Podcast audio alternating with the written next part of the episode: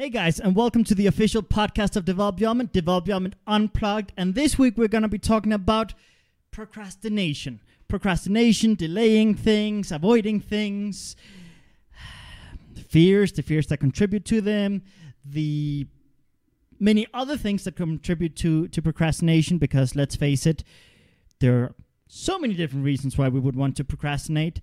But most cases is we want to postpone certain rejection, failure, judgment, and we want to sometimes use perfectionism, and sometimes we uh, avoid things because we feel we don't have enough context, we don't have enough clarity, so we delay things because we don't have enough clarity, or sometimes we avoid things and delay things because of negative narratives that we have, where we have uh, drawn certain premature conclusions without enough information, and that can lead to a certain frustration and an internal narrative that drains us. So, what we talk about in Develop Your Element is procrastination really is a mix of four things our personality, particularly the instincts of your personality or mix of personalities when you are drained or when you're insecure. So, personality plus insecurities plus burnout plus lack of context. Those four things together are a terrible cocktail. Uh, a great cocktail if you want procrastination. You don't need all four combined to procrastinate, but if they do end up combining, then things get ugly. Then things get very annoying. So we talk about how to use your personality in a better way instead of in a bridge burning way.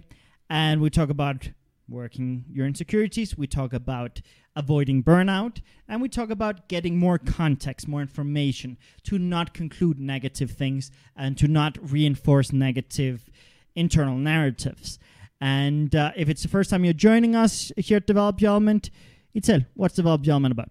Well, Develop Your Element is a personal development system where uh, as we've sort of started hinting at already, we talk a bit about personalities, but not to put you in a box, not to limit you, not to give your profile, say that's it, that's who you are, nothing else. We understand that everybody is a three dimensional being with different facets to their personalities, and different aspects of their personalities will come out in different moments. But what we do realize is that is that there are certain things that are going to dominate certain personality traits and certain instincts that are going to dominate and be a bigger part of your personality than others. There are going to be things that maybe you can do them, but it's harder to sustain long term or it takes more effort to do them. So we talk about personality theory in order to give context to the tools we give. Yeah. Because based on those different instincts that we have, the challenges that we have are different. The way in which it's going to be easier to motivate ourselves to achieve things is going to be different. The things we need to recharge our batteries to be at our best is going to be different. So we want to contextualize everything and not give one size fits all advice. Yeah, I mean, I, I think that's one of the things that we really focus on here at Develop Element. We understand that what works for me is different than what works for you, and it's different from what works for her. We all have different contexts, different goals, different personalities, different instincts, different needs, and we have to respect those differences. We have to value those differences, and we have to explore those differences so that we don't end up uh, imposing our ways on other people. Because uh, I think most of us go through life eagerly wanting to share the things that work for us, but that's not necessarily what's going to work for others. You can share it, obviously, but just remember not to force things on other people yeah. when they have a different context, they have a different reality. Uh, and uh, yeah, so so now that we've kind of gotten that out of the way, uh, let me clear up a couple of other things uh, that we mention in every podcast. When we talk about personality theory, we do it in two different methods. We do one which is introverts, extroverts, and the middle point ambiverts. If you don't know what that means, extroverts need higher social stimulus, more physical movement, more constant change. They need more stimulus. They're more impulsive, they think out loud. I think you get the picture. Then introverts, introverts they need lower social stimulus, more structure, more organization. They need to be able to predict things, structure things in their mind. Uh, they need more peace and quiet. And uh, finally, we have the, and they they also they add before they can take action, they really need to think, analyze, verify. There are more steps before they, they take action. They're more methodical. And uh, then we have the ambiverts, which are a middle point. They're very flexible. They actually can uh, operate and enjoy both sides of the spectrum, but they tend to not go to either extreme. So that's kind of the broader, more kind of colloquial, common tongue, uh, also scientific uh, uh, terminology that we use. But in Develop Your Element, we have our own terminology to kind of be able to explore certain nuances with more depth. And there we talk about the six different elements. We're all a mix of all the six different elements. If you're watching us here on YouTube, you can see the six uh, elements behind us, the icons for them. And if you're listening to us on one of the many uh, podcasting platforms that we are on, visit us at uh, developyourelement.com. And there on the front page, you can see the energy scale. What is the energy scale? Well, it's the six elements, and you'll get the basic descriptions of each type. Many of you obviously have already listened to other episodes where we've gone more in depth or watched videos, taken classes. So many of you have the context, but in case you're joining us for the first time, I wanted to give you that context. Um, in today's episode, we're going to be talking a little bit more about general um, things. We won't go that deep into personality psychology. We'll try to stick to the three kind of broader terms, but there might be moments where we might mention the the specifics, uh, the specific elements, and if we do that, we'll make sure to give you the context you need to understand that. Yeah. So, yeah, let's get started. Let's get started. Um, Yeah, I I think to get us started because yes, insecurities are a big thing, and I think we'll get into that. Uh, but another thing that some people don't really realize that much when we're talking about procrastination, postponing things, is that sometimes it's really as simple as not having the mental, emotional, physical energy levels for it. Uh, because there are a lot of times where we'll drain ourselves. We'll be in a lot of situations that are out of our comfort zone, that don't really stimulate our personality in the ideal way, that take more effort. Uh, and based on that, you know, our energy levels start going down, down, down, down, down. They reach a certain level where we don't have much mental clarity, we don't have much focus, we don't have much patience, we don't have much flexibility, we're not as creative as usual. Um, and that can also influence procrastination quite a bit because if you don't have the energy to, to, to do something, you'll sit there, you look at your screen or the canvas or the situation, whatever it is, and there's not that spark that, Yeah. that gets you moving, right? And I want to talk about this because so many of us in that moment will say, I can't afford distractions. Yeah. If I want to not procrastinate, I have to not do, have any distractions. And sometimes, yes, sometimes that's what's required. But occasionally, you need to recharge first. And that might mean separating yourself from the work for a little bit, doing some activity or going to some place where you feel that you recharge, where it's an ideal level of stimulus for you. If you're an extrovert, moving around, going for a walk, going out on errands, whatever it takes to sort of get a, a bit more energy, talk to some people, see different faces. If you're more introverted, calm down for a little bit, go somewhere quiet, go somewhere peaceful, maybe put on your headphones and to listen to music, disconnect. If you're an ambivert, maybe it's sharing moments with people that are particularly special to you. Um, and those things can then recharge you and you can be more productive afterwards. Yeah, I think you need a lot of self awareness Yeah. uh, because uh, this topic of recharging your battery that's a very common narrative in, in Develop Your Element. We talk about burnout a lot. We talk about this concept of regenerative spaces, which are those activities, those environments, um, those actions that we can take that really fill our, our battery level for extroverts, that means more physical movement, more constant change, more fun or adventure or productivity, depending on your nuances. Um, and for introverts, exactly disconnecting, lowering uh, social stimulus, things like that. And sometimes that's what we need. Sometimes we need to recharge our battery to have the mental clarity to be able to do something.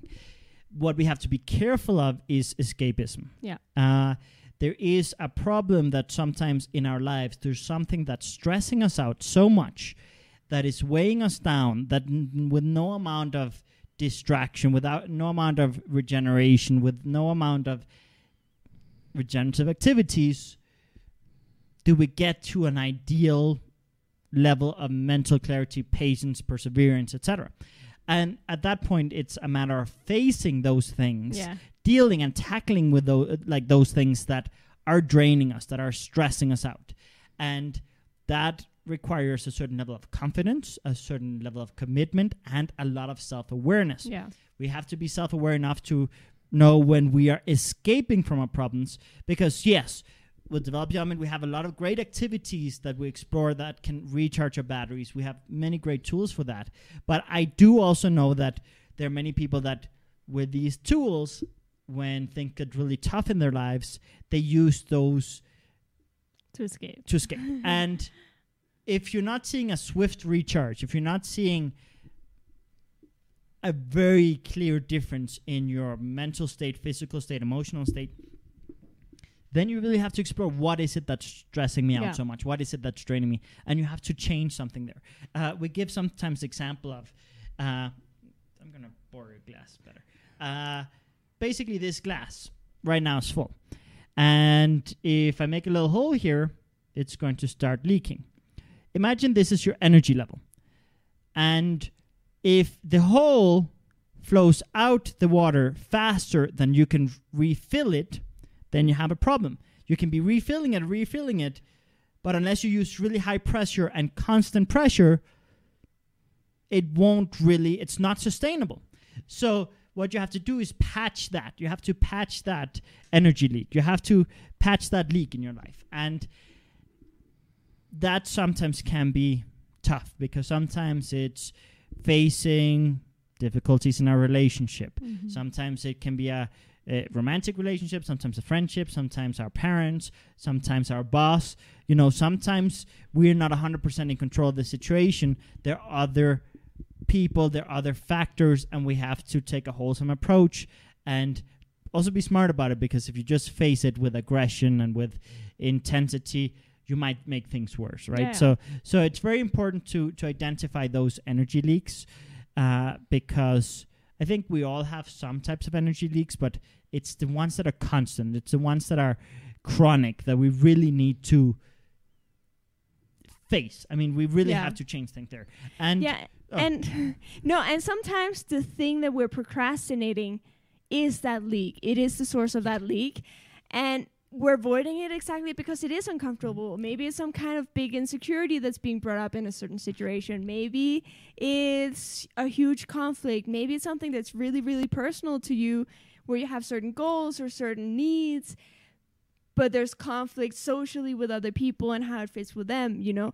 And when you've got that big leak, yeah, you don't want to face it because it's uncomfortable. But if you realize that patching that up long term can get you to a much better state, Yeah.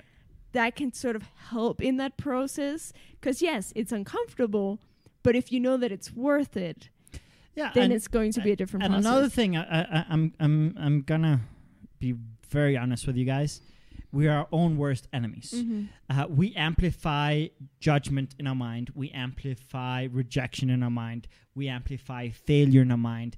We amplify risks in our mind.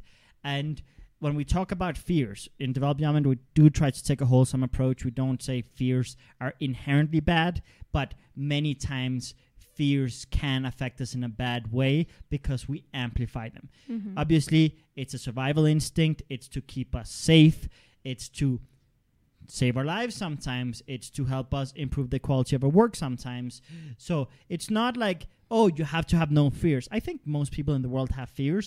Um, if not everyone, uh, we all have fears and insecurities that show up in different moments. The, the, the question is really how how do you manage them? Are you giving Yeah. them w- more power than you're giving power to your goals? And are you paralyzing yourself uh, due to it? Are you amplifying those negative narratives, the possible consequences in your mind, uh, and as such, giving up prematurely? How are you letting those things affect you? Because Mhm. failure and uh, rejection they are they're essential ingredients in your journey to grow you have to step out of your comfort zone to grow you have to take risks to grow You have to face rejection to grow. I mean, if you are unhappy with your romantic re- relationships, or uh, let's say you're single and you want a romantic relationship, if you don't put yourself out there, if you you don't approach other people, if you don't express your desires, you might get stuck there longer than like well you will get stuck there longer Mhm. because you if you're not giving them the opportunity to say no to you you're not giving them the opportunity to say yes to you. The same goes in sales. If you assume that your client is going to say no then you're not even giving them the chance to say yes. So we have to understand that failure and rejection can be really good things. They can help us grow. I mean when you want to s- practice for the olympics or you want to practice for any sport uh, any martial art you know you're gonna get hurt. You know you're gonna uh, fall. You know you're gonna sometimes get punched, depending on the sport. Uh, but the idea is how do you get back up? How do you get stronger? How do you increase your defenses? Uh, how do you increase your agility? Things like that. Well, in life, it's the same. In life, anything that you're kind of scared of, you can build skills in that area Mhm. communication skills, confidence. Uh, there are many different things that you can build. Introverts can build extroverted abilities. Extroverts can build introverted abilities. It's called develop your element. It's not identify your element. We can learn new things. Yeah. And we have to allow ourselves that process. I mean, we sometimes talk about here with the podcast. Those of you who have been following us for a while, you know that some weeks we have audio that's out of sync. Some weeks we have a camera that acts up. Sometimes we have technical difficulties. And I remember when we wanted to start this podcast, a lot of people wanted to postpone. They were like, We're not ready. We're not ready to do it the high level production quality that you envision. You want to use professional cameras instead of webcams. You want to use a mixer. You want to use so many different things. That there are so many different points where things can break down. And I was like, Yep, we will go for it. Even if we fail, we learn through the process Yeah. and and I remember that for a lot of people here at the team was like kind of stressful. Yeah. Um, and and sometimes you just you gotta face things. You gotta you gotta take those risks, take those leaps. That's not to say that there are other times where it makes sense to postpone things. Here at Develop Element, we've postponed many projects to make sure that they're ready, that they uh, follow our ethical guidelines, our quality guidelines, things like that. When we talk entrepreneurship, we often talk about this concept of MVPs you have to make sure it's a minimum viable product before you launch. Ideally, even more than that, but make sure it's viable before you launch it, right? Yeah. And sometimes you got to be willing to be like, okay, I know I've invested a lot of time, energy, and money in this, but maybe in this particular instance, it makes sense to postpone. So we don't want to say postponing is blank and say bad. Just be aware and self-aware enough to understand when you're doing it because of fears, when you're doing it because you are afraid of facing something, when you're doing it because of internal narratives that might be toxic, and when you're not really mm, doing it because it's what's going to contribute more to your project, your goals, your mission, your vision, your, I mean, direction in general. Yeah, and and one thing you started touching on a little bit I want to elaborate on. Sometimes we don't start because we feel we're not ready for something. We feel we don't have enough information, we don't have enough context, we don't have clarity about something. And as this can affect anybody, but I think particularly introverts will kind of take it to the next level because they want to feel ready before they do anything. They're more methodical. They're more think before they speak, think before they act type of people. Uh, and I know this from personal experience as a primarily introverted person. There's so many things in life that I would postpone, avoid because I felt like I'm not ready. I wouldn't say things because I don't think my idea is ready. I wouldn't say things because I don't think my social skills are ready. I wouldn't do things because I wasn't sure if I would get scared or not or something bad would happen or not. And sometimes you the only way in which you're going to get the clarity and going to get the information you need is by starting or the somewhere. experience you need. Yeah, and and that for me has been a process to learn and apply. Uh, because yes, you have to face the possibility of being rejected, the possibility of failing, the possibility of embarrassing yourself, the possibility of being judged. But if you have the mentality of I'm going to do this to gain more knowledge, to gain more experience, it's going to be such a different process than if mentally you're relying on this one time that you do things to be the one time that is perfect. Yeah. And I think a lot of us want things to be perfect from the beginning. Sure. We want to be good at things from the, the beginning. But if we really want to get skilled with something, if we really want to advance with something, we have to allow ourselves that process of being bad at it first. Uh, and for me, like I had a lot of problems with communication growing up. Um, we mentioned it a bit on other podcasts, but there have been times in my life where I basically didn't speak. Yep, uh, I would get vouch for that. paralyzed. Uh, I wasn't diagnosed, but it played a certain pattern like selective mutism. Like certain situations, I just could not physically formulate words. Um, For to give a little emphasis uh, to what she's saying, for many, many, many, many, many, many, many years, the first 20 years of my she life. basically didn't speak. yeah. It was my mother and I that had to speak for her. Yeah. People would bet that they could make her smile, laugh, or reply to their questions or conversations. People jokes or people would literally make competitions trying to engage her in conversation and she would just have a blank stare and sometimes she would run to a, the bathroom crying if she got a direct question and it was too overwhelming for her yeah. uh, so she definitely has had very strong social anxieties and uh, something we mention every episode i think i was going to mention it but i don't think i quite mentioned it Mhm. uh, introversion and shyness are two different things. Introversion, I already mentioned, is need for less social stimulus, and shyness is fear of judgment. It can affect every personality, including extroverts like myself. Yeah. In the case of my sister, yes, she has a very strong introverted personality, but she also had a lot of shyness and many other variables and many other factors Yeah. that affected her, uh, including social anxieties and sometimes depression and different things. Yeah. Uh, so uh, it, I want to emphasize this because people see her now and they don't really. I don't think they capture just the contrast, Yeah. but the people who've known you uh, for many years, I mean, Have seen the have seen the contrast. I mean, I know Steve behind the scenes here, who's uh, been uh, a part of our family basically since since we were teenagers. Uh, there were a few years that he didn't see you, and then suddenly he, when he met up with us about a year ago again, and he saw you and listened to you, he was like, "Wow, she has said more in this one day than she did seven years in Yeah. Canada." Right? So. Yeah. So it there has been a huge transformation in my sister, and I just wanted to emphasize that because yeah. she wasn't giving the the Yeah, I've lived with my own process, so sometimes I kind of forget how drastic the change is. oh, it's not. Uh, but yeah, no, like I definitely lived much of my childhood and teenage years feeling like I didn't have many opportunities for the future because of that.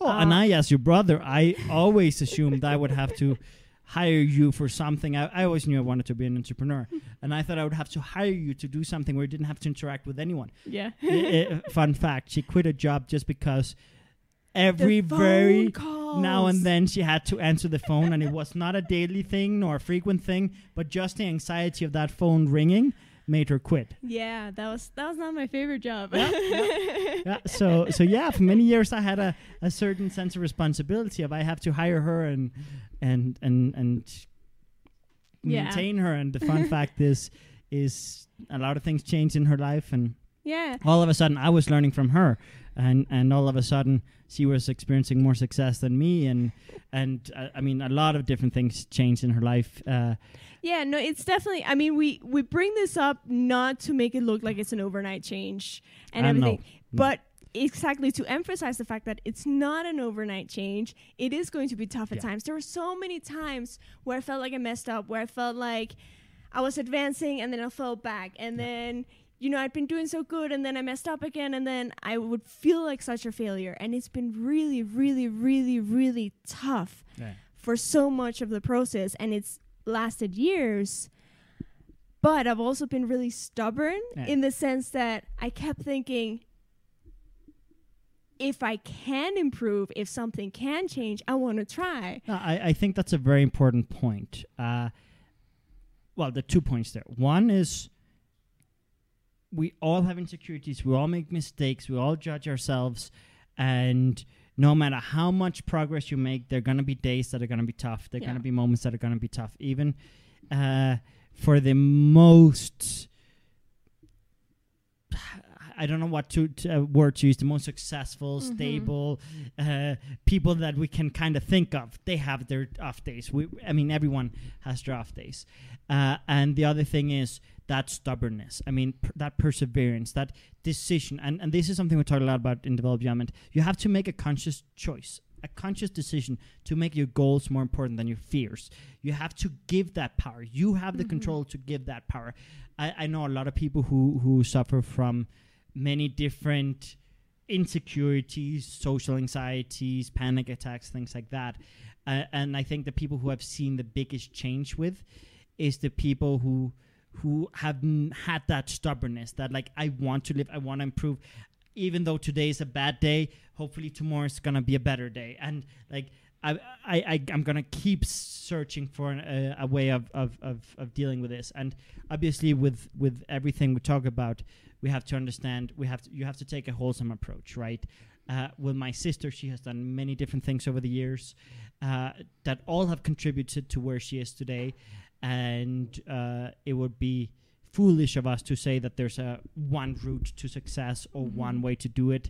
Uh, and also, while we focus on personality psychology and personal development from uh, changing your mental narrative, uh, gaining confidence by certain exercises, we also will say we don't replace doctors. There are Mhm. certainly some people that um, need to go down that avenue, and we don't want to uh, say that that uh, that is something you shouldn't do.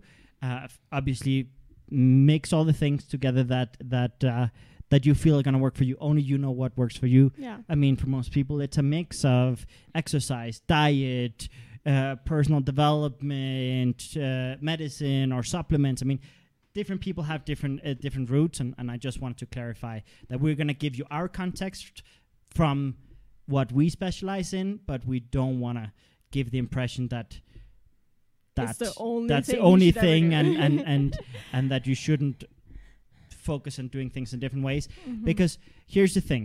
Many people who suffer from a lot of these challenges they don't produce enough serotonin dopamine different chemicals in the brain that help them deal with things in a kind of smooth manner Mhm. and there are many different ways to to supplement those through diet through exercise through uh, changing certain environments uh, through different stimulus and also through medicine so so yeah just be aware that that that's a something that I mention this because I know we have different types of listeners. I mention Mhm. this because I know we have listeners who are um, just day to day insecurities, um, and we also have listeners who have more stronger, serious situations.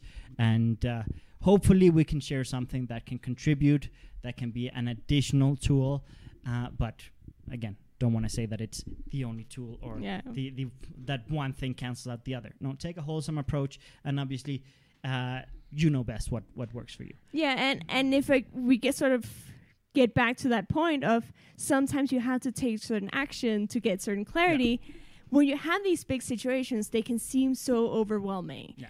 And yes, there are going to be days where you don't have the energy to Yeah. even try anything at all. Yeah.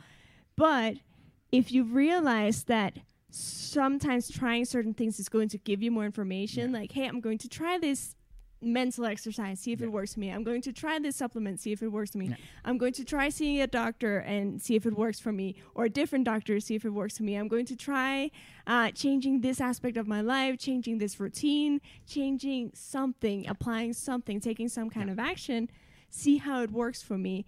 If you have that mentality, then that can help in those situations where the reason why, or one of the d- r- main reasons why you're postponing something, is that lack of clarity. Uh, because yes, it's very, it would be very comfortable to have all the answers before taking a- action, but sometimes you do have to take action in order to get some of those answers. Yeah, no, no, and I mean procrastination is something that affects so many of us in Mhm. different moments, and for some people it's a very constant issue. For some people it's just in those moments of high stress. Yeah.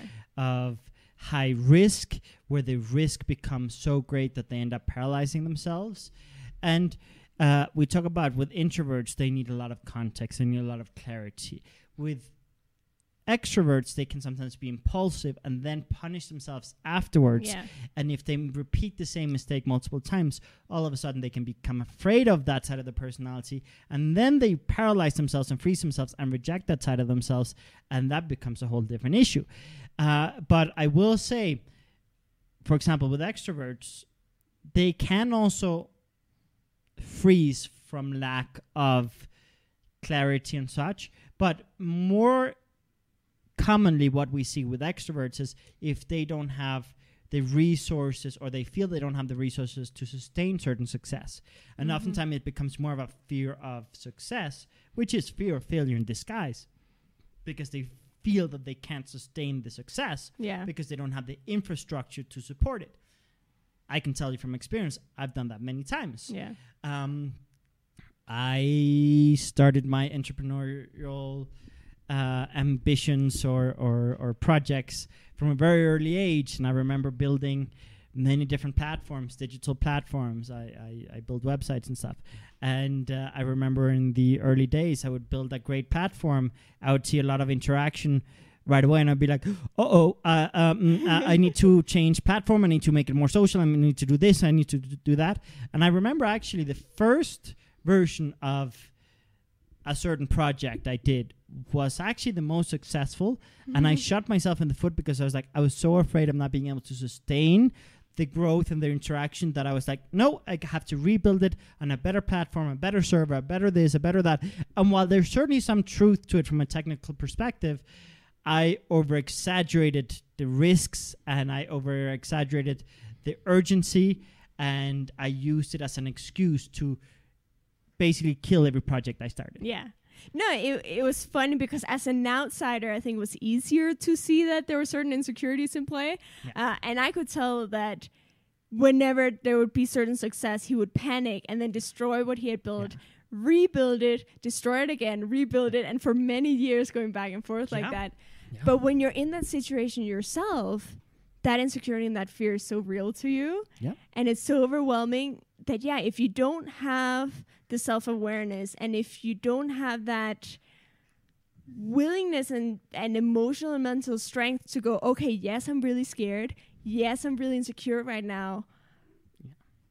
But I need to work on that to to advance with this then yeah, it's so easy to fall into that pattern. And I think a lot of people do that in various different ways, in different aspects of their lives. Things will go really well, and then they go too well, and then destroy what you've built. Uh, which at that point you have to look at okay, what are the resources that I need? And how can I get them in a way without destroying what I've built? Uh, because yes, it's so tempting to say no, no, no. Uh, I think we've seen over the course of both our personal processes and people we've worked with and clients that we've had, sometimes we get really great opportunities in life. And you know, we get invited to do a TED talk, or we get invited to on TV. We get invited to do something great within uh, the circle in which we want to be successful.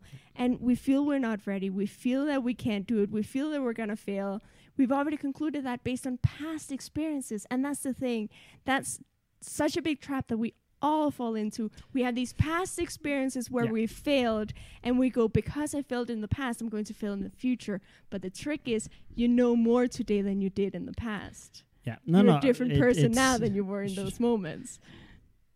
It's fun what she's saying because, well, it's fun looking back now. it's Uh, not fun in the moment. It wasn't fun in the moment, and and even now, it's like, why did I let myself give so much power to my fears? Because there was a period in time where I was getting invited to a lot of TV programs. I was invited uh, by some people within the organization of TED Talk Mexico to give a talk in Spanish, and I was like, no, no, no, no, no, no, no, I'm not ready for for anything like that in Spanish. Uh, and there was a long period where a lot of opportunities was presented to me, and I was I was just too afraid to do it.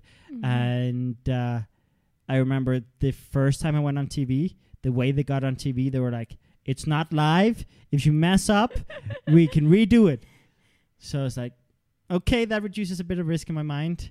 Uh, but they literally begged me because I was actually accompanying someone else uh, to the TV, and I was going to be behind the scenes. But I talked to kind of the the producers of the show, and they were very impressed with with with my knowledge. This was about entrepreneurship, and uh, they basically begged me to be on the show, and I ended up being a frequent person on the show several weeks in a row, um, as kind of like a co-host, interviewer, uh, but also as an entrepreneur on the show, sharing my contacts and stuff. Uh, but yeah, they managed to get me on because they managed to reduce the risks in my mind. But many before that had tried and had failed, and it is something that for many years I delayed success because I was afraid of not being able to sustain success. I was Yeah. afraid of being rejected. I had a strong imposter syndrome, that feeling that I wasn't qualified, that no one would take me seriously, that no one would listen to me. Um, that was a very strong one. It still sometimes is. Uh, I won't lie, but now kind of the desire, the, the, the, the purpose, the mission, the vision is stronger than those fears. So even though I have those fears, I still show up. Um, but I won't lie. Every time we do a podcast, before sh- doing the podcast, I want to procrastinate. I wanna, I wanna cancel. I wanna, I wanna be like, "Uh," but I don't, and that's the important thing. It's not a. It, it, uh, sure, There's some irrational fears we can get rid of, but there are also some fears that we just have to not give the power. Yeah. Uh, and that's something that I've learned finally. But also, I will say it helps to have a good support network Mm-hmm. because, like, right now, I've literally just launched my personal website, my personal uh, YouTube channel, things like that. Where when it was about me, it became much scary when I could hide behind the Develop Your Element logo and brand and be like, yeah, I represent the brand as the CEO and the founder, but this is a brand that there are many different structures around the world in many different languages, with many different contexts, with many different experiences, uh, many of them very highly educated, uh, with formal degrees and things like that. And like wh- when I kind of had that whole kind of support network, it was like, and I still have that whole support network, but when I was hiding behind the brand, it was easy ish. But the moment it was like people on the team were saying, listen, you need to focus on your personal brand. You gotta amplify your own voice. People want to hear your context, your story. Um, that was like, that was tough. That was tough. That was, I think, one of the toughest things I've had to do, despite Yeah. having always wanted to be a businessman, always wanted to inspire and uplift people.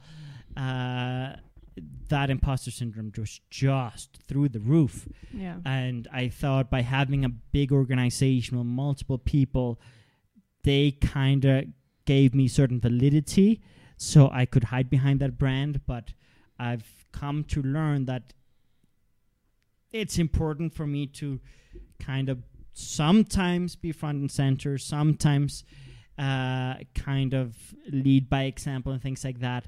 And that has been hard. That has been really, really hard. Uh, uh, and I wouldn't have done many of the things, and I haven't wouldn't have achieved many of the things I've achieved in the last little while without a great support n- network. Mhm. I've had a lot of people who've challenged me, who have pushed me, who have not accepted my excuses when I wanted to make excuses and run and hide Yeah. uh, and uh, yeah, I mean, obviously, many times when we've launched new things, the first thing we get are maybe haters or uh, not so nice comments, and yeah. especially in the English market, we've we've seen a lot of that, and it's been like, okay, Yeah. and every time it's like, no, I want to go hide, but we don't let each other anymore. I mean, Yeah. in the beginning, it, obviously, we all had more insecurities. Now we have done this for enough time that even despite those moments of rejection, of failure, of mistakes that we all obviously make sometimes, we keep showing up. Yeah. And and I think that's that's something that you have to ask yourself: Are you showing up? Are you taking those steps? Mhm. or are you letting those voices in your head amplify themselves and are you giving those more power than you should Yeah, and and the thing with that is that not everybody in your social circle has to be your biggest cheerleader ah, because yes there's a good lot point. of el- validity also in having people that Yes. present different points of view, Steve, different perspectives, uh, that disagree with you sometimes or that critique you sometimes, because you can listen to that. Because sometimes, yes, they're going to be just speaking from their own insecurities, their own fears, whatnot. Appreciate the feeling that they're communicating if they're trying to protect you and they're coming from a good place. Uh, but yeah, you don't have to listen to all the negative feedback you get. No. But if you're listening to it, sometimes people might come up with really valid points that your cheerleaders aren't telling you in that moment. Yeah, I mean everything we talk about in Develop Your Element is about having a whole, taking a wholesome Yeah. approach, uh, and uh, contextualizing things, getting as much information as you can, to have as much consciousness and awareness to make the best decisions you can.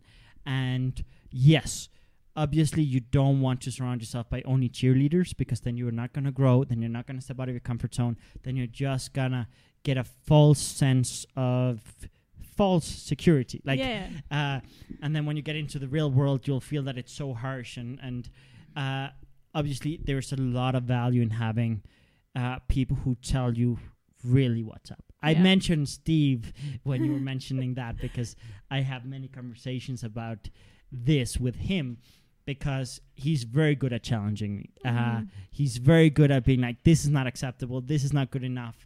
Make sure that you're not just listening to cheerleaders. I'm not a cheerleader. Sometimes he is, but but he is generally very very good at at being like this is this is not good enough. This is this is not acceptable. This there's too high risk in this in terms of like Mhm. unnecessary risk. Approach it differently, and yes, sometimes it gets frustrating.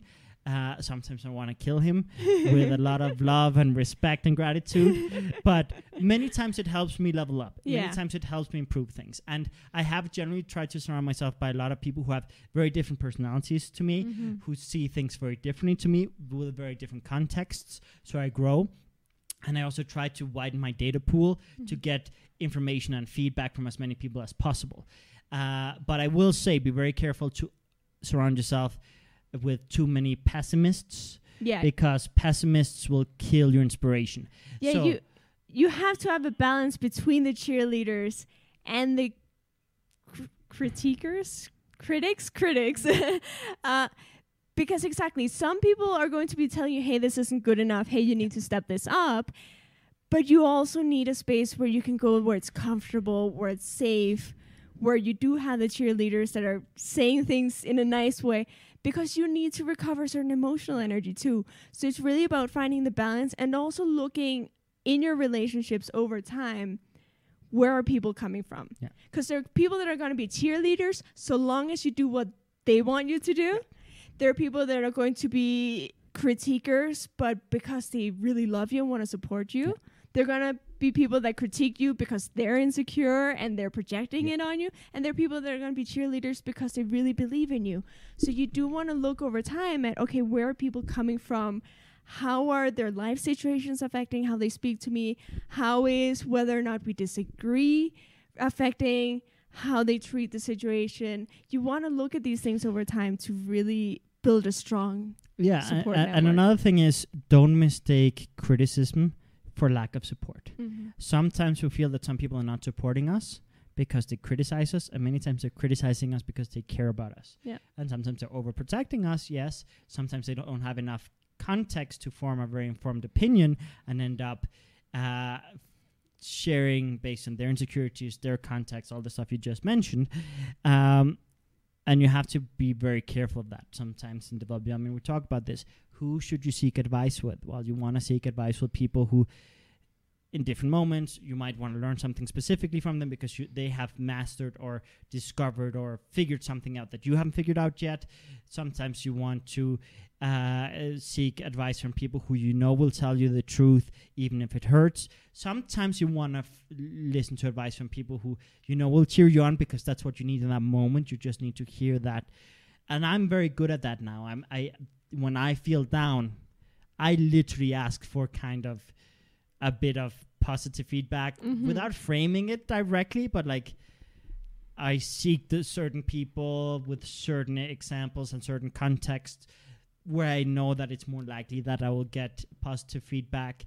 Sometimes you wanna uh, identify whether someone really cares about your best interest or whether or not they're projecting their own desires, their own goals onto you. Mhm. Uh, that's also something you have to be aware of. There are many different variables. Uh, but I think the best thing you can do is widen your data pool. Yeah. Um, and also, s- uh, by widening your data pool, you can see what are the trends because many times there, if there's only one or two that are very critical of you, but the, many of them are uh, the people around you are very like optimistic and cheerful. Okay, then it's not a big issue. But if you're noticing that there's a trend where you're hearing the same feedback, the same constructive or negative feedback over and over again, don't dismiss it in that moment. Okay, there's a trend here. What's going on? Yeah. Let's face that. Um, but don't give up by because of it. Be like, okay, how, what can I tweak and what can I change? And I Yeah. think uh, when we're talking about procrastination, one big danger is concluding things prematurely Mhm. concluding that someone is not supporting us because they're critical of us concluding that like many times we end up thinking that something is unfair or that it's not just that it's not uh, that they're not supporting us that they're giving preferential treatment to someone else whatever. There are many different things that, that can happen. I've seen that here in the office uh, especially in the, the early days when we were just forming the team. Many people would kind of conclude certain things that were false. And uh, in the beginning they didn't have enough we had hadn't built enough trust and enough Yeah. dialogue for them to come to me. And then suddenly they would become less productive they would start procrastinating more and i'd be like what happened? And then i finally sit down and talk with them and then i finally get it out of them that oh there was something that they felt was not just that was not fair that was not good or that was preferential treatment or there was this and there was that. And once i heard that feedback as a leader i could be like okay i'm sorry that you feel that way. Let's explore why you feel that way. Okay so this is the moment and this is this thing.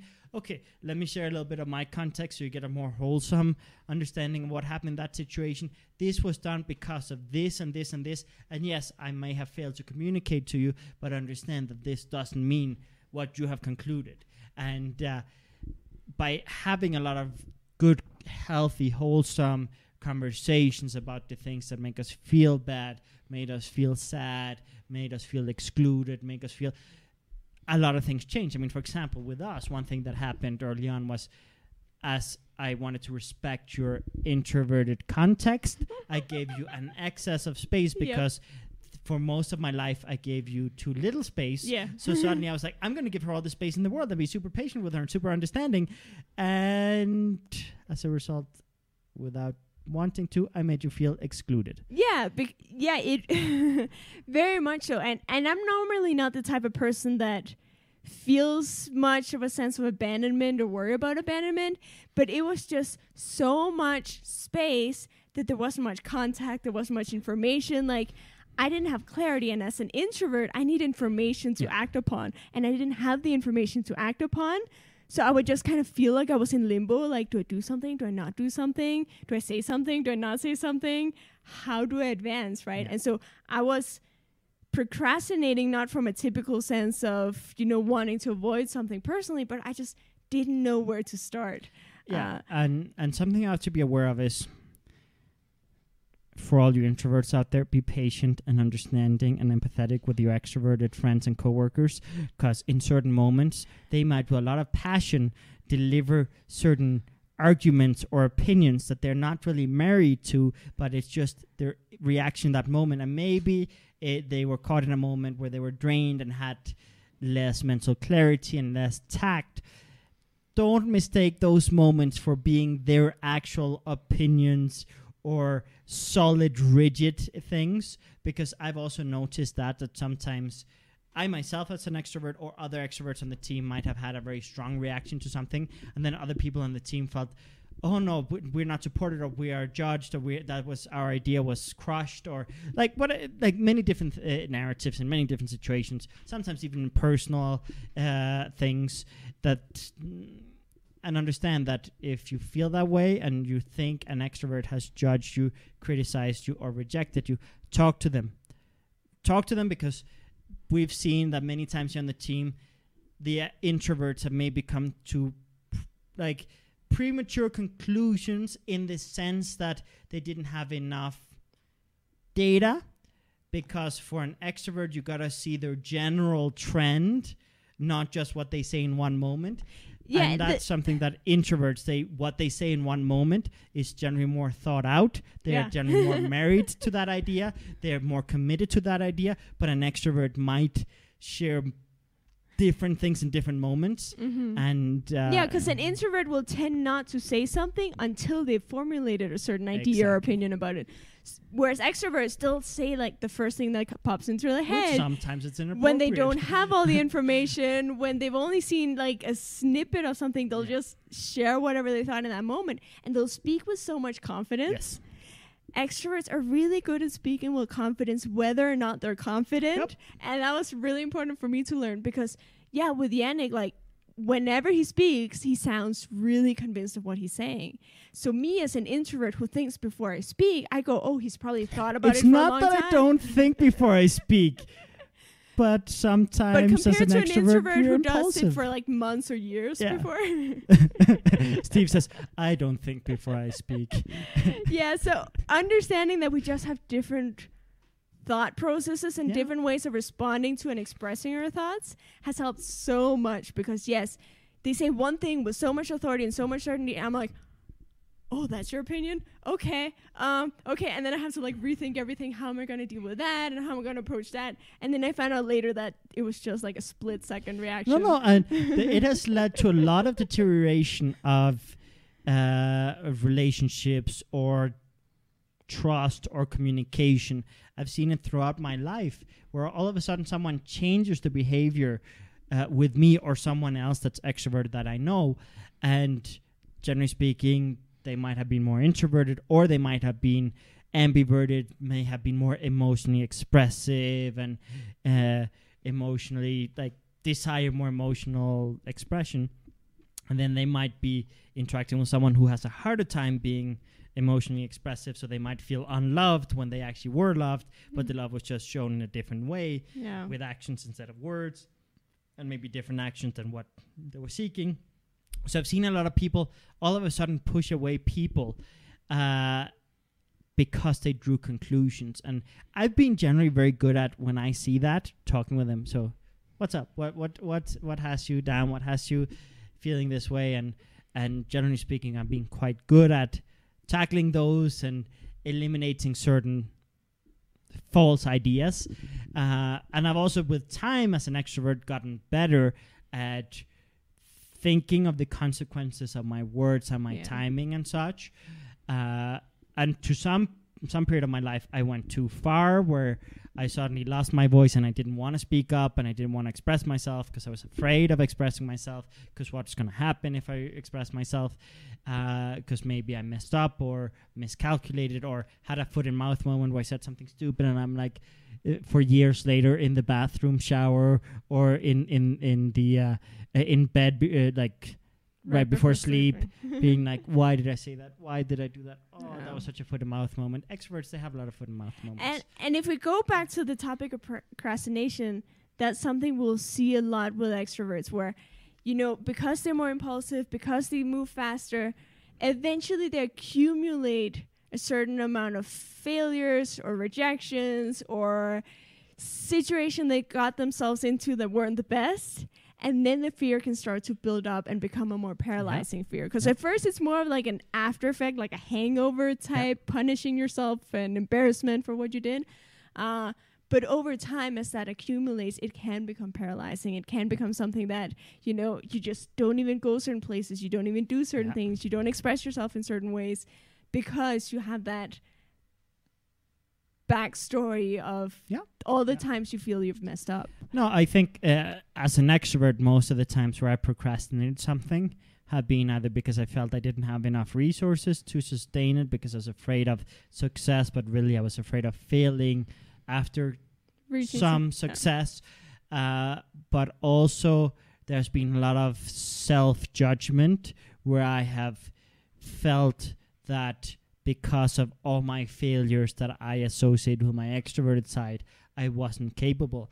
Um, you have to understand, as a very, very extroverted uh, well, I, I'm not extremely extroverted. I'm ambiverted, leaning towards extroverted. I'm an extroverted, leaning ambivert. Um, for me, school the school system was tough. There were many different things, so I always felt that I wasn't intelligent. Mm-hmm. So I always felt there were certain things I couldn't do without the support of someone more introverted, more structured, more academically successful. And for many years, I put conditions Yeah. because of my imposter syndrome, and I procrastinated, and I wouldn't do things before I had someone to validate me. It w- it was so bad that the first when I started giving sales courses, I have lots of sales experience. I have sold door to door on the phone, uh, in store, online, products, services. I've recruited, I've trained hundreds of salespeople uh, in different countries, in different companies. Uh, I have lots of sales experience. But I remember the first time I decided to give uh, a sales course independently, I decided to do it with a psychologist just with a master's degree because she had a master's degree and that would somehow validate me. and the interesting thing is, it was very, very clear, and I'm very, very grateful for her and all the support she gave me and all the patience she had with me and the collaboration we had. It was amazing.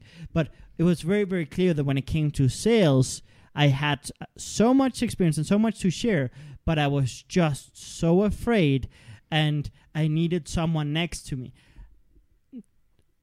After that, when I started develop your element, the first thing I did also was partner with someone who had a master's degree who could uh, provide certain academic validity.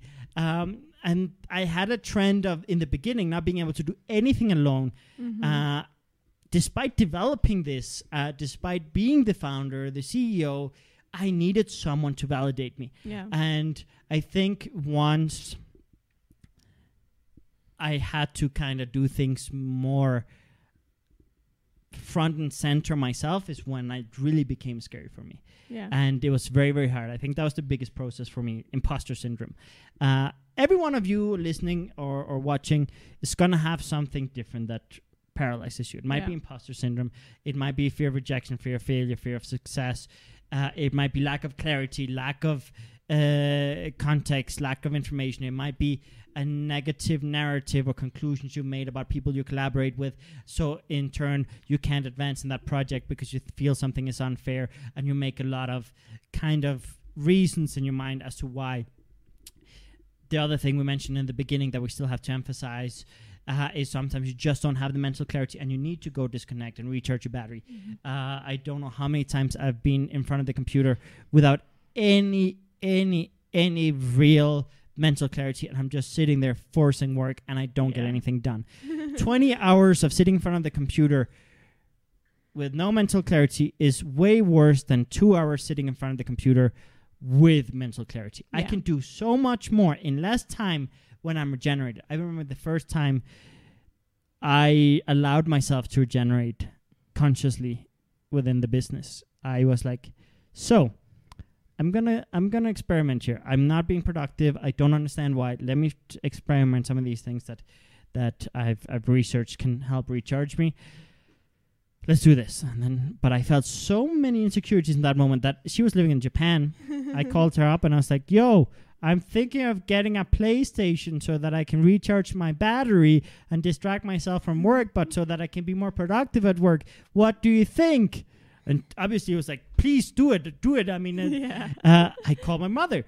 Please do it. Why haven't you done it yet? I asked my business partner. Please do it. Why haven't you done it yet? Everyone could kind of feel the urgency and the need, but for me, I was forcing work because I felt such a sense of responsibility, such a sense of risk, and such a desire to advance that I was forcing productivity, and it didn't work. I just burned out my staff. I just uh, burned myself out, and things weren't advancing. Uh, so we'll have to be aware of burnout when we're forcing things will lead to procrastination. Even though we're physically there, if we're not mentally there, how are we going to get stuff done? Yeah. Uh, and for example, my personal website. Ooh, that one took a lot of mental clarity. That required a lot of. I mean, I needed to be really recharged to really get through it because it was tough. It was tough to face all those fears. I needed a support network. I needed many different things to do it Mhm. there are certain things that require facing more fears than others and when you face those it feels great it feels great but it's a process and yeah. and with procrastination you gotta just be self-aware and be like yo where is it that and why is it that you're procrastinating Yeah. and and we all procrastinate for different reasons and different moments um and it's not a one size fits all procrastination is not just one thing and one motivator but there's certainly a trend often it's insecurities often it's burnout and many times it's a mix of both because Yeah. many times we burn ourselves out due to insecurities Yeah. many times we try to make things so perfect because of fears and we push ourselves too hard and as a result don't get stuff done Yeah. so that's something we have to be very very careful with Yeah, yeah. No, and and occasionally our fears are not going to be so linear or so obvious.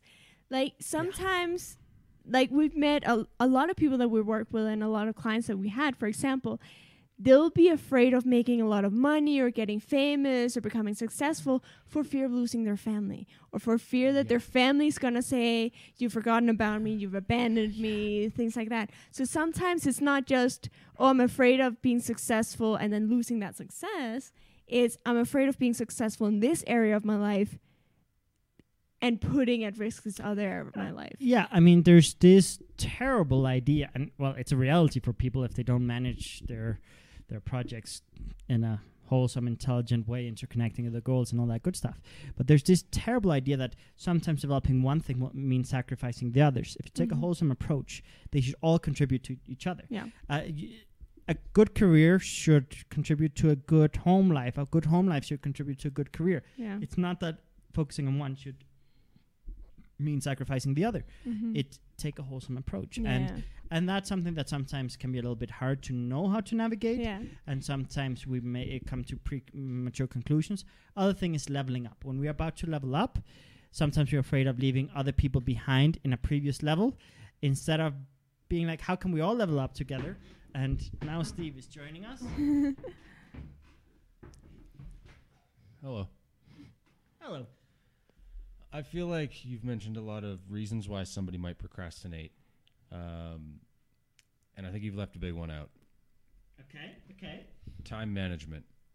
yeah People have some some people, I'm going to speak from my experience, have a terribly terribly bad concept of time.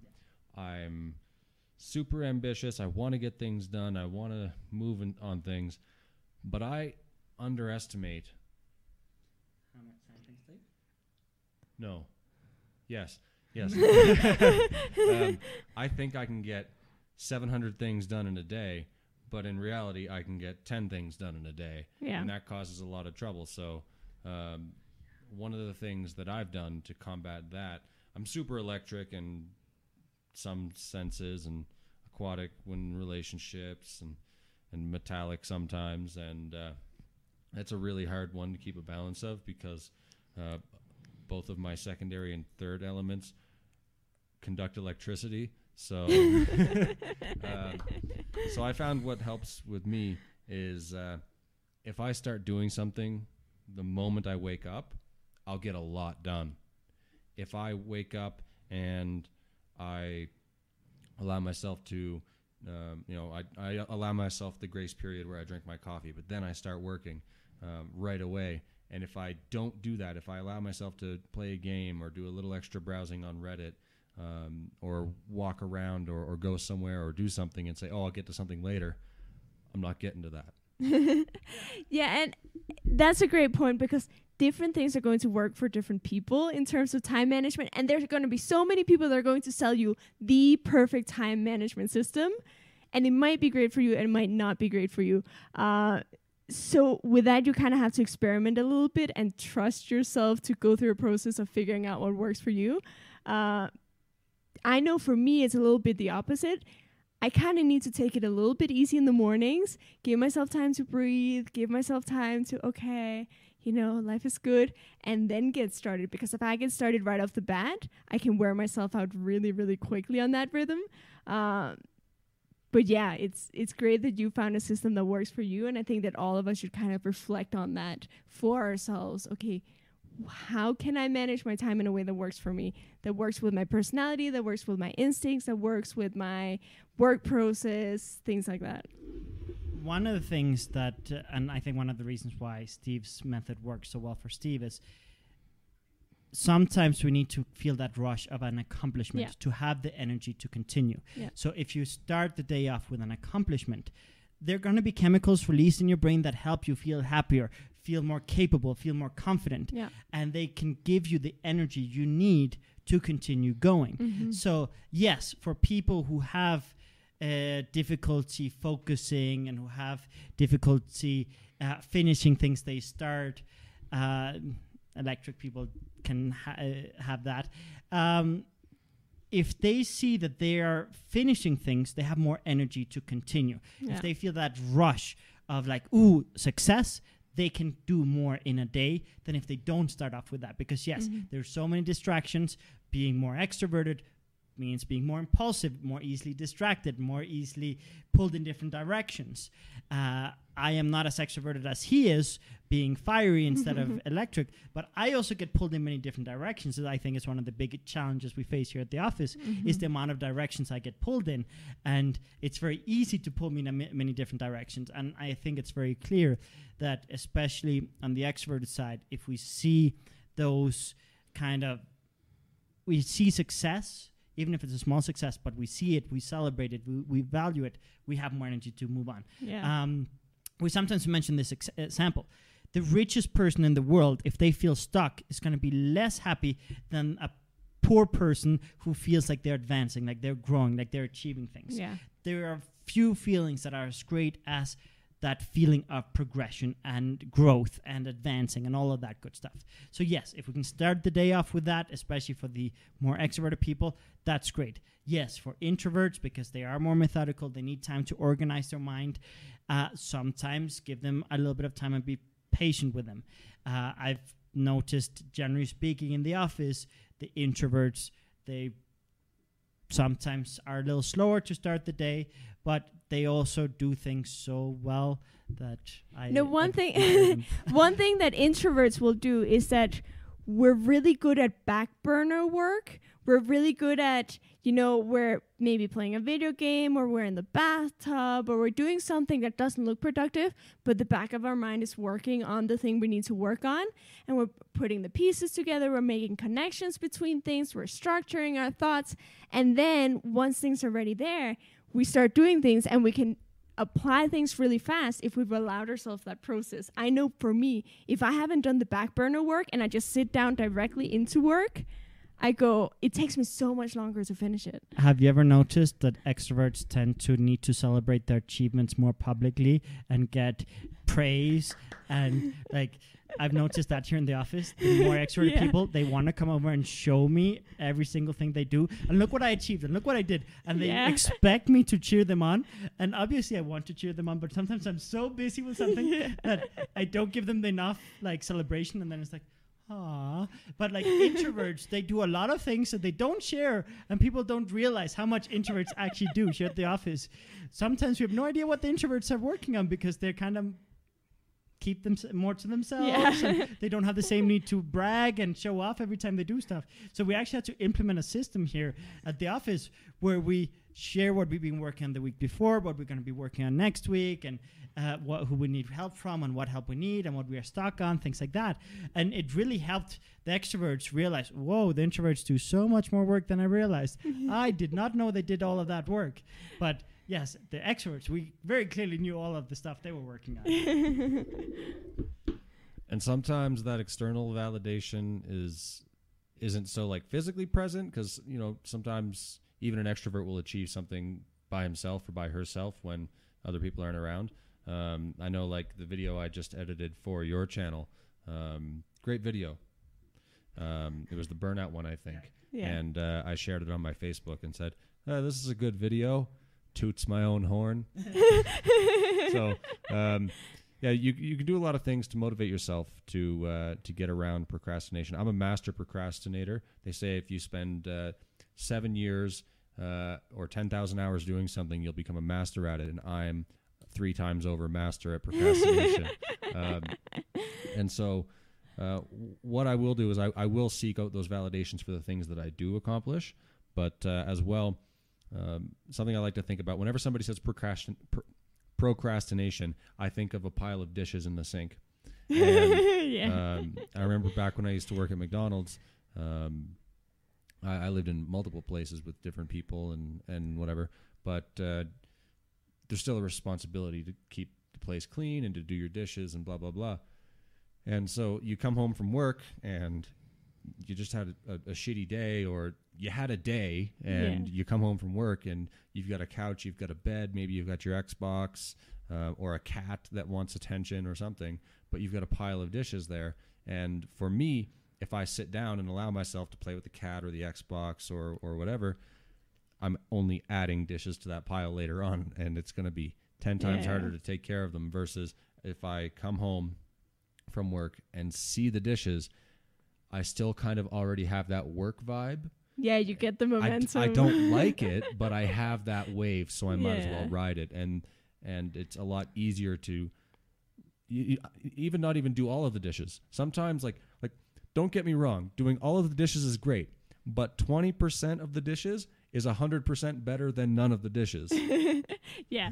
No, and, and that's a really valid point because sometimes you'll have that momentum going of other things you've accomplished. And yes, you've started to get tired. Yes, the sofa is really tempting or the bed is really tempting. But when you notice you have that momentum going, take advantage of it. That doesn't mean push yourself and work 24 7 and never rest. But do take advantage of that when you realize that, okay, I'm gonna get it done now and I'm not gonna get it done later. One thing I n- also have noticed is you have to know when to push, when to do a Yeah. sprint, because uh, we talk a lot about being patient here at Develop Yum. We talk a lot about being uh, empathetic of people's needs, their processes, their timing. Uh, we really focus on understanding why people are taking longer in some projects than maybe is sometimes what we feel is is correct and sometimes we have those instincts of feeling impatience and wanting to push through uh, but uh, it's very very important to know when especially as a leader this has been hard for me for a long time i kind of just was overly empathetic to the point of like oh everyone will do things in their own time. And sometimes you got to push through. Sometimes you Mhm. got to be that person who's like okay i know we're all tired. I know we're all fatigued but we are we are so close. We are so close. We can do this. And the it's something that when we feel that we're so close sometimes it's when we b- are about to burn out Yeah. and I've seen it so many times that we're this close to achieving something and then people start shutting down. yeah. And sometimes it's okay, yes, go do this, go uh, regenerate, especially with the more extroverted people. Both Steve and Itzel have an extroverted side, they both have an electric side. Sometimes I send them on errands that are useless errands just to get them out of the office so that they can move, so that they can have. Sometimes sometimes it's just go play Pokemon Go. Yeah, literally. Sometimes it's like, okay, you guys go pro- Pokemon Go. Like uh, a couple of nights ago, uh, I could see that they weren't being very productive, and I was like, "Do you want me to take you out to play Pokemon?" Yes, please. And then we got back and we worked late into the night and got a lot of stuff done. No, I, I wanna I wanna add to that because at that point I was sleepy. It wasn't the typical extroverted burning out where you start getting anxious to go out. I was past that line into really sleepy. I was like, a nap right now is free. I can do it right here, right now. So easy. But yes, even though I'm primarily introverted, I do have that extroverted electric side that likes to have fun, that likes to adventure, that likes to see and Yes. do different new things. And in that moment, we took advantage of that. Yeah. Because we knew that that one could catapult me Uh, more in that moment. You have to understand, we're all a mix of different personalities. Many people have very strong extroverted and introverted instincts. And sometimes one of them is being your enemy, and sometimes the other one is being your friend. And you just got to know when to convert the enemy into a friend by recharging it and helping it out, and when you got to use the other side of you that is ready for action. And Mhm. it, you just got to be very self-aware. With my sister, I've gotten very good at knowing. Okay, she's she's tired, but if I do this, if I invite her to this activity, thank you very much. Uh, it's it's gonna pay off. And one thing that that I- I've learned is sometimes for that last sprint, you just got to push through, Yeah. and it can be hard. It can be hard to push through in those moments. I remember uh, another night recently, we were all very very tight. We everyone was just like, the mood was a little down. Everyone's just kind of like, uh, you could see it in the body language. They were all like very tense. And then I was like, and I was sitting in front of the computer. I was not focusing. I was trying to get my personal website up, and I was just I couldn't advance. I was looking at a blank screen. I was like, I don't know what to put where, what to write where. I need help. And someone on the team, uh, Dave, came up to me and he was like, "So, I think it would be good for you to disconnect right now." And in that moment, I knew that no, this is just me delaying. This is just me procrastinating as usual. This project requires facing many fears. I need support. So I went Yeah. to team and I was like, listen, guys, this personal website, I need help. I need help. I need help because when it comes to me writing about myself, I cannot do it. I can write about anything else. But when it comes to writing about myself, I'm afraid of sounding too arrogant. I'm afraid of uh, uh, b- miscommunicating. I'm afraid of, I'm just, I can't do it. I don't know what to put where. I don't know what parts of me people uh, are curious about or not curious about. I don't know what is redundant. I need help. So I literally went up to Itzel and to Nata, the more introverted uh, people on the team that are very, very good at writing and structuring information. And I was like, listen, I need your guys' help. And I could tell they both were fatigued. I mean, they both, their body language was like, yes, we want to help, but tomorrow we help. And I was like, okay, what can I do to express regenerate them so we keep going? And I was like, Dieter, Dieter, that's what I call her, sister, sister, but in a playful way. And I'm like, Dieter, Dieter, if I if I if I make your pasta one of those pastas you really like, um, uh, would you have more energy and would you be able to I don't know maybe help with the website today? You have to understand he makes the best pasta. He's a really, really, really, really good cook. Uh, and during the time, during the years we weren't living together, every time one of us would visit the other one, I'd be like, "Can you pasta?" Yeah, when I visit her in Japan, she was like, the first thing, please make me pasta. I miss your pasta. Months before going to Japan, I need your pasta. Can you please make pasta? What do you need to make pasta? So it's a very good motivator. It's definitely something that Yeah. he's got that that he can motivate me with. yeah, and and uh, so so I did that with with Itzel, and then Nata, uh, the other guy in the team that was helping with that, I was like, what can I do to to regenerate you? And uh, he's primarily a Spanish speaker. He's learning to to speak English right now, and uh, he has this video game uh, with some little characters and who say certain phrases. And he's like, if you ex- if you teach me these phrases, if you write them out and explain to me and translate them for me, and you teach me these phrases, I'm gonna regenerate and I'll have so much energy and I'll be able to help you. He, because he was literally playing that game that moment. so I was like, okay, so let's take the whiteboard and let's teach you about these phrases. And he got so excited, and, and and I managed to kind of d- really flip the mood. And and we talk about express regeneration when you know someone well enough. You know that even when there's fatigue, when there's burnout, sometimes you can do very quick activities to get people back into action. It's mm-hmm. not always that ooh they need a long process to recharge. Sometimes it is, and you got to respect that. But many times, the more you know someone, you know which phrases, which activities, which actions, which gestures unlock someone in that moment. Yeah. So in this this day, I was like, I am procrastinating, and I'm stuck because of insecurities about facing my own personal identity and sharing that online. I need help, so I got to build my support network. And two, I need to regenerate my team. So what can I do? So I did a bunch of things to kind of get everyone up. And that evening, from everyone being fatigued to I think we worked till like one in the morning. we wrote I don't know how much stuff. We scripted I don't know how many videos. The Yeah. next day we filmed I don't know how many videos. Uh, we we got unstuck in so many different things. I was paralyzed also with buying a teleprompter because we're, we're launching some digital courses and I wanted a teleprompter for it, but I was I had analysis paralysis, another thing that can cause uh, uh, procrastination if you have too much information, too many choices. Which one do you pick, Yeah. and why do you pick it? Well, I had uh, procrastination for many, many, many months with a teleprompter. Finally, I was so motivated to get some videos out because they were so beautifully scripted. Itzel wrote a beautiful masterpiece. Uh, th- there's a video on my personal website, janetglorson.com, that's called Vision and Mission. And she helped basically communicate my core values, my real mission, my what what what I really stand for, but in a beautiful, beautiful script. And uh, I was like, I cannot say this better myself without a teleprompter. I need a teleprompter now. So we literally, it was Sunday. We're in Mexico City right now. And in Mexico, Sunday, a lot of things are closed, Yeah.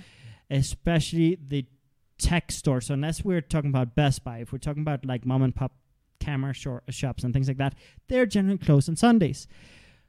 I was so motivated, I wasn't gonna let that stop me. So uh, I, uh, Dave, who's really good at calling and finding and exploring, uh, and I, we sat down and we were like, okay, okay, what can we find? We literally found the distributor, the manufacturer of some really, really, really cool uh, uh, teleprompters, and we called them up and they invited us into their home Yeah. and they showed us their whole inventory and their process and it was just beautiful. Yeah. and within no time we had a teleprompter got back and i mean we made mo- videos that like i couldn't have done without the support without the, the teleprompter. And yeah i mean that's another example of sometimes you get analysis paralysis. Sometimes there's just so many choices. You guys i'm really good at i'm a techni- tech savvy person i've spent hours investigating computers cameras lights lenses His whole uh, life. I've, I've, yeah, my whole life I've always been a nerd when it comes to those things. Uh, but for some reason, teleprompters that there was just so many choices, but there was not an obvious choice. Mm-hmm. There were so many flaws in everyone I found, and it was really hard to find the perfect one. Literally, the day I decided today I'm going to take action no matter what, whatever I can find, I'm going to do it. I'm not going to stop myself. We found the perfect teleprompter, the right size for my iPad mini, the right design to not have wobble, to not have any of the m- main issues that are common with teleprompters. And it was it was amazing. It was Yeah. amazing. Uh, so yeah, sometimes you gotta know when to push through, when to persevere, when to ask for help. Asking for help is another big thing. Mhm. Uh, Benjamin Franklin effect. Do you want to mention the Benjamin Franklin effect? Yeah. Yeah, no, it's it's an important one because many times we don't want to ask for help for fear of either looking weak or being a nuisance or a burden to other people and whatnot.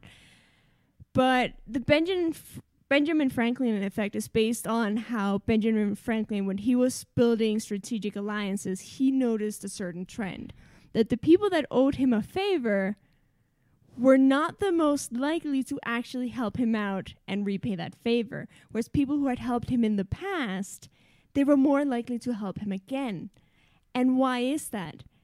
There are two things that go into it. When you're asking someone for help, you're expressing trust. You're expressing, I trust you, I believe in you, I value your input, I value your skill set, I val- value your experience with this, and so I'm counting on you. Which is this. very different from saying you owe me and you have to do this. It's an order. No, Mhm. asking for help and saying, "Listen, I trust you.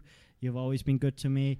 Can you help me once again?" I mean, or I trust your judgment. I can't do it alone. Showing that vulnerability and that trust, it goes a long way. Yeah. And also, when you're helping someone, you will justify in your mind why you're helping that person. You'll be telling yourself in your mind, I'm helping this person because I like them, because I appreciate them, because I look up to them.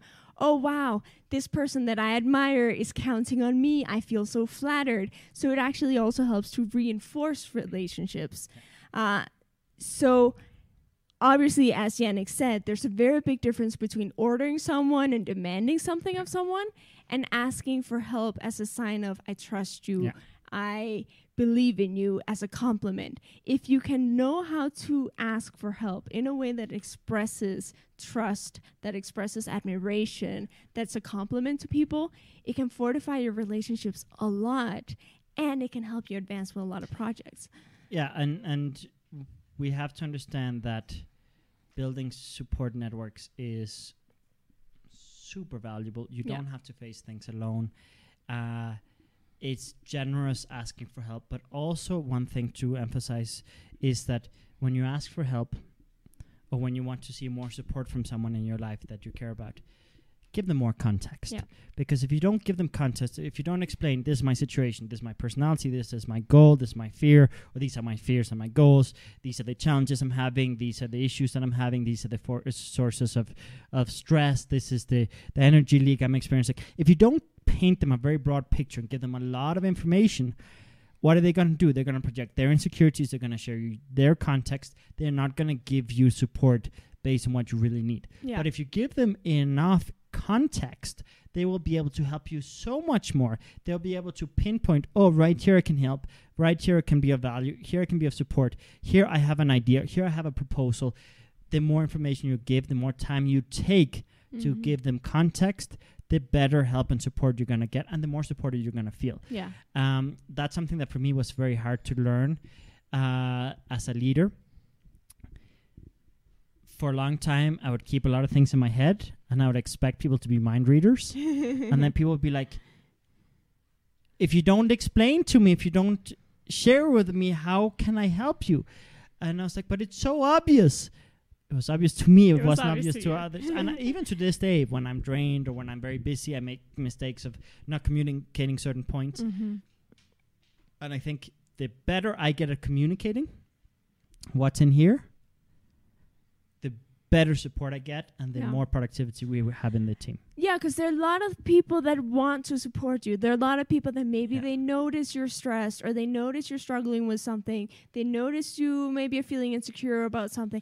They see that they want to help, they want to support you. But if they don't know how, if they don't know where to begin, the only resource they've got is their own experiences, their own fears, their own struggles, their own goals. So they're going to maybe project that onto you. A lot of the people that might be telling you, hey, get a real job when you're an entrepreneur, maybe those are the people that want to support you and just don't know how. Yeah, I mean, uh, sorry. Because that's what works for them, that's what's comfortable for them, that's what has helped them with their issues. But it's not, it might not be what applies to your situation. Uh, no, you, we we have to be very careful to not go into negative narratives about people who do support us, but that support us and love us and care about us, and just kind of are there for us in In their way. in their way. Yeah. Because many times they're doing it from the way that they know how. Mm-hmm.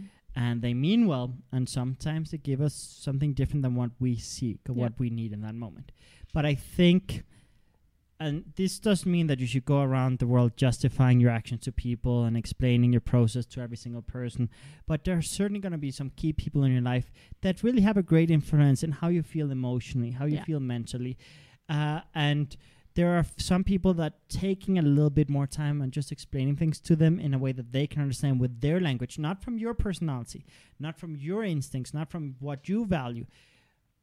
Uh, use metaphors, use body language, use intensity, use examples, narratives that the other person will see value in. When it comes to certain family members, for example, my dad, he's an academic, so he speaks academic language the entrepreneurial route for him is too high risk, too Yeah. stressful. He doesn't see value in that. So the way I've gotten him to see more value in this project is showing him when I've gotten some achievements. For example, when uh, we got invited to sp- when when I got invited to speak in front of 500 people at a government uh, organized entrepreneurship fair for 180,000 people. The, the the the expo, but the talk itself for 500 people that was a huge moment for him because that was something formal, like a conference that he might have given. Yeah. He gives a lot of conferences, so he he spoke that language. Um, when we got uh, mm, approved to give events to businesses, and that the government vouched that our courses were on the same level as a university level course and had validity, uh, those things are things that are his language, Yeah. right?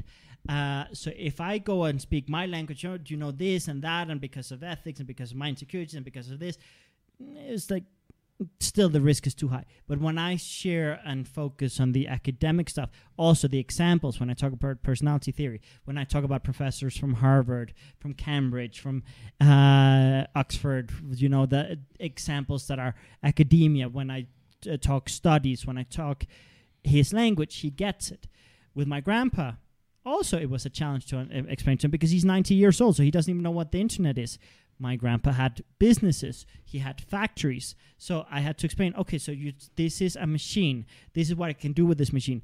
let me give you a little insight of the power of this. Ask me any question, anything fact you want to know. This has access to all the libraries in the world. Um, beautiful. Here is an example. Any video you want to watch, anything you want to see. Okay, let me show you. A map, anywhere you want to go. Let me show you. So first I had to show him that this is not a toy. And then after that it's like, okay, so let me explain to you how I run my business and how that relates to how you run your business. So you had factories uh, and you had machines. So this is a website might be stored in a storage room in Texas, but I can reach it from here because this is connected via wires and blah blah blah and I can reach this information and so I can build from here but I can distribute to the world. It's like distributing on TV, but this is so much faster and gives people choice. And look how you can find my business by just typing in this. Uh, so I had to explain him like it I had to speak his language. Yeah. But a lot of family members uh, who also have businesses have felt very unsupported by my grandfather because my grandfather doesn't understand how businesses run to, uh, nowadays. But I took the time to sit down and explain to him in a way that he could understand with his language. And then all of a sudden, now he feels like I'm the most successful person and super, super excited and proud of me. Uh, and uh, because I took the time to Yeah. Earn that respect. Before that, he thought I was the laziest person on earth because I was always on the computer. So he thought I was just wasting time. When I showed him everything that I had created with this, it was like, oh, okay, I don't want to distract you. I don't want to take your ti- uh, time away from you. I respect you. I blah blah blah. And so, so those are things that how many people in your lives right now are not do not understand your context because you didn't take the time to understand your context in a way that they can understand. Explain. You said understand twice. Wow, that, that what she yeah. said. Uh yeah, exactly. That's that's such a huge thing and you know I think I'm going to make connections that I hope are not too vague for people when I actually put them into words. But also when we're procrastinating things, many times we're avoiding a negative reaction, a rejection, somebody looking at us ugly, somebody not approving our project, things like that. Yeah. But when you learn that skill of being able to present things in other people's language, you're going to have a higher success rate. That doesn't mean everyone's going to agree with everything you ever do. There are differences in this world. There are people with different goals, different motivations, different priorities, uh, different personal preferences. That's fine.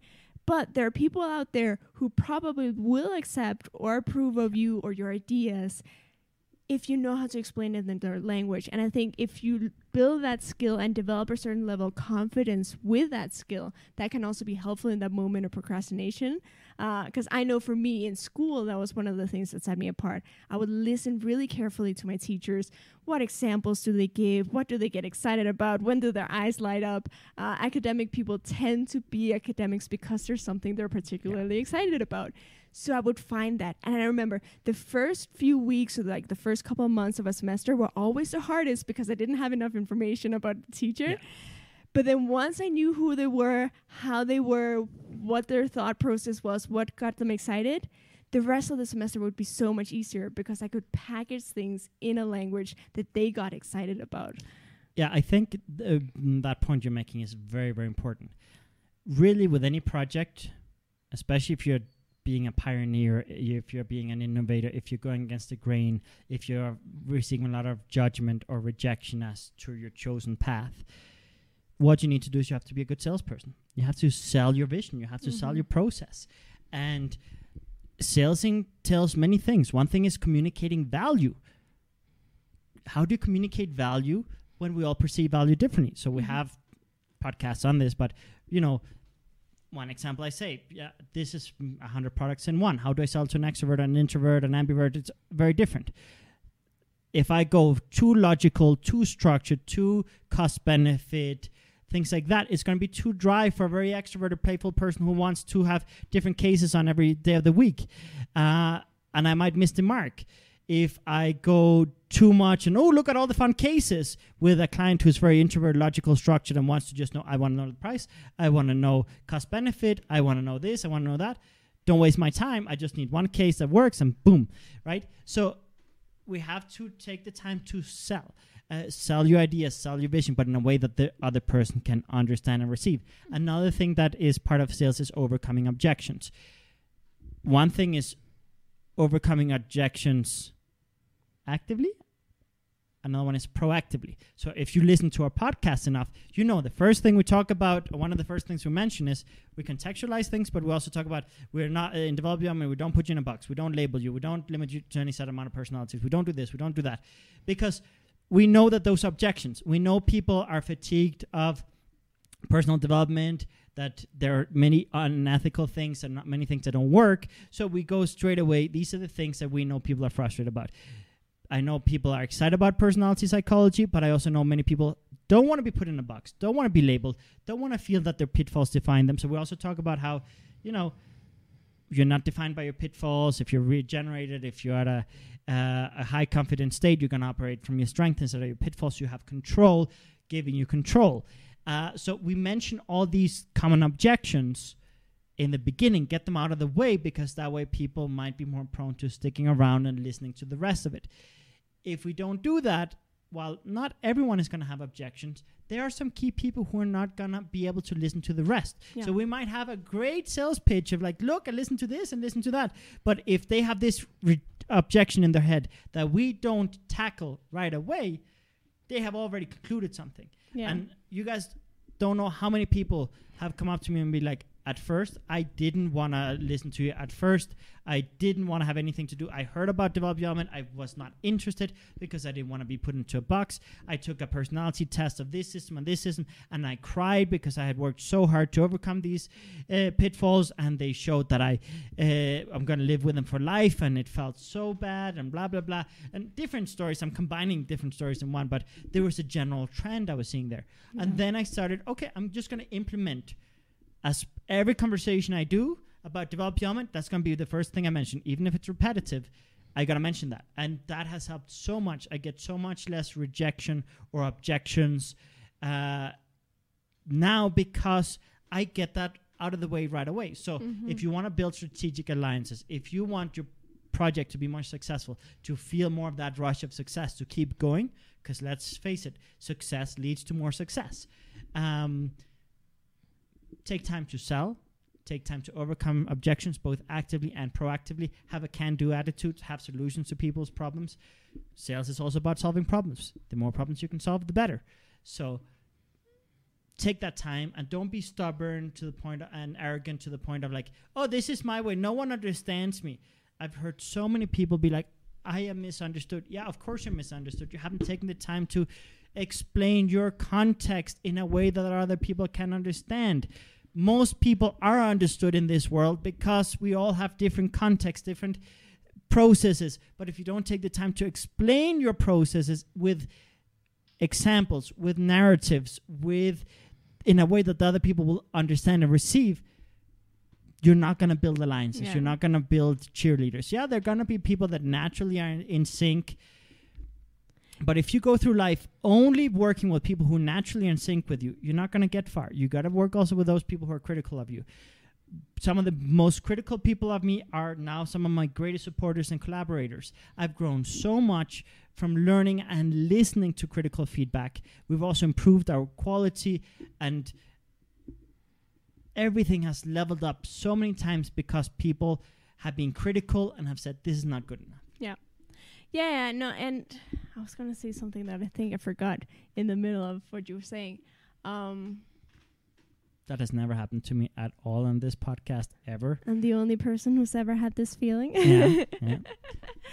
yeah, no, it's it is really important to build that support network. And yes, there are going to be people that even if you explain yourself won't understand. I recently saw something on the internet. Somebody shared some some screenshots of a situation where they were explaining like there was a post somebody shared and people weren't understanding the numbers and why certain numbers came out a certain way. And there was a person that explained it so clearly word for word and then would reword it and people didn't understand. And they would reword it and people didn't understand. And you know that person props to them because they had so much patience and they did explain it really well. I also was confused at first. I saw the explanation. It made so much sense. Uh, there were people that didn't understand anyway. That's gonna happen. Uh, Oh yeah. but there's a difference between those few people that simply aren't going to get it and giving up on people completely. And I know it's tempting. Yeah. I know from personal experience, it's very tempting to give up because, yes, in life we do face rejections. Yes, there are things that people just don't understand about us. Yes, there are things that, you know, people, the majority of people won't relate to us in certain areas. But that doesn't mean there's no hope for building positive No, it- it- relationships. it's, uh, I took very long with my entrepreneurial journey, and I still feel like I'm only starting because, in many ways, I'm only starting because I had so many fears and insecurities to overcome to really stop hiding and blah blah blah blah blah. But during many years, in the early days, I had so many people cheering me on, so excited, and obviously there was fatigue and people burned out and uh, people couldn't keep the rhythm of this, the ups and downs of being an entrepreneur. Uh, people also stopped seeing my vision and stopped believing in me because I took so long. And suddenly, my greatest cheerleaders became just kind of some my biggest critics, but others became like just kind of indifferent, and they just had a very like, ah, he's never gonna be successful yeah. uh, narrative, and I started to believe that myself. I was like, but there was such a sense of mission because I had seen the impact it had on people that I was like, I gotta keep going. I gotta, I gotta build my support network. I and I literally cried for help. I was like, I need more support. This project is super important, and I can't do it alone. But I can't quit. But I need help, and I've reached out to several people who had at some point helped me, but had t- to some degree also lost some faith in me. But the way I took the time and approached everyone individually and expressed the mission, the vision, the purpose, uh, where that person fit in in my vision, a lot of people who had given up ha- returned, uh, Mhm. or people who had maybe never been part of it joined in when they finally saw an opening. Um, I mean, and that was a. I took the time of being like, I'm gonna reach out to the people I I want to recruit for this project, even though some of them don't believe in me anymore, even though some people have stopped supporting me the way they used to before. And I took the time, and it paid off. It paid Mhm. off. Uh, but there was a period where I was really giving up on everything. Yeah. There was a point where I was giving up on everything because I was experiencing so many challenges, so many failures, so many uh, one thing after another, near death experiences, yada, yada, yada. And I was literally at the breaking point. But because I had that sense of responsibility, I was like, the goal is more important than my fears. I got to do this. And I asked for help, and it's the best thing I've ever done. yeah. It's the best thing I've ever done. Now I have an amazing team here, full time. Wow, what a difference! What a difference it makes when you ask for help. Uh, and people like when you ask for help. It's a compliment if you do it right. So yeah. I think uh, I think we've covered a lot of different things, given you guys a lot of different things to think about, and uh, I think this is a good wrapping up point Yeah. um, to recap, face those fears, make your goal more important than your fears, build a support network, take time contextualizing your your approach so that other people understand, explain your context, explain your process, uh, know when to go regenerate and know when to double down. Sometimes it can be very hard, but if you notice that you constantly need to run and escape and you never are uh, getting unstuck in that project, you probably need to double down, even if it's extra hard. And that's where asking for help pays off. When I've had to double down the most, it's when I've had when I've asked most for help, and it pays off. Many people actually have thanked me for including them, for trusting them, and believing in them, and giving them the opportunity. I'm willing to bet you have people in your life right now that are more than happy to help, that are actually waiting to help, that want to help, that are helping in their way that you might not be seeing and receiving. Um, so identify those people and uh, don't give up on people. Uh, there might be people that right now are not showing you the support you need, but at some point they might. Um, don't write them off. We've seen a lot of people here on the team all of a sudden with the context of personality uh, theory understand ah my father was this my father had this context he had this fear Yeah. so that's why he approached uh, supporting me in this way and i felt there was a lack of support but really on the contrary it was great support i just wasn't ready to receive it so uh, look at that as well um, and yeah i mean also make sure that you have enough uh, clarity and context before making premature decisions but also know when you're postponing stuff because of lack of context because sometimes you have to take a step to gain more context and more awareness. Yeah. um, but uh, again it all depends on your specific scenario. Sometimes it's seek more context before concluding something prematurely. Sometimes it's take a step into the unknown because if you don't take that step you won't discover what's on the other side Yeah. um, and yeah, balance out both people who are critical and people who cheer you on. Know when and how to to balance that, and obviously identify when there are people who strictly always are more focused on their own goals and their own context, and they aren't really uh, focused on understanding you and your goals, even if you take the time to to explain it to them. Um, anything else you want to emphasize or add before we wrap up? Nope. So yeah, so that covers procrastination in this week's episode. Uh, if you want to be notified when we have more of these, uh, or if you want to get notified when we're uploading more videos, uh, don't forget to subscribe uh, here on YouTube if you're listening to us live, or if you're listening to us on Spotify or one of the other platforms. Go on YouTube, subscribe, and uh, ring the bell, and you'll get no- notified when we're live. That also gives you opportunities to um, Ask questions. ask questions, and uh, yeah, um, see you same time, same place next week. Have a good one.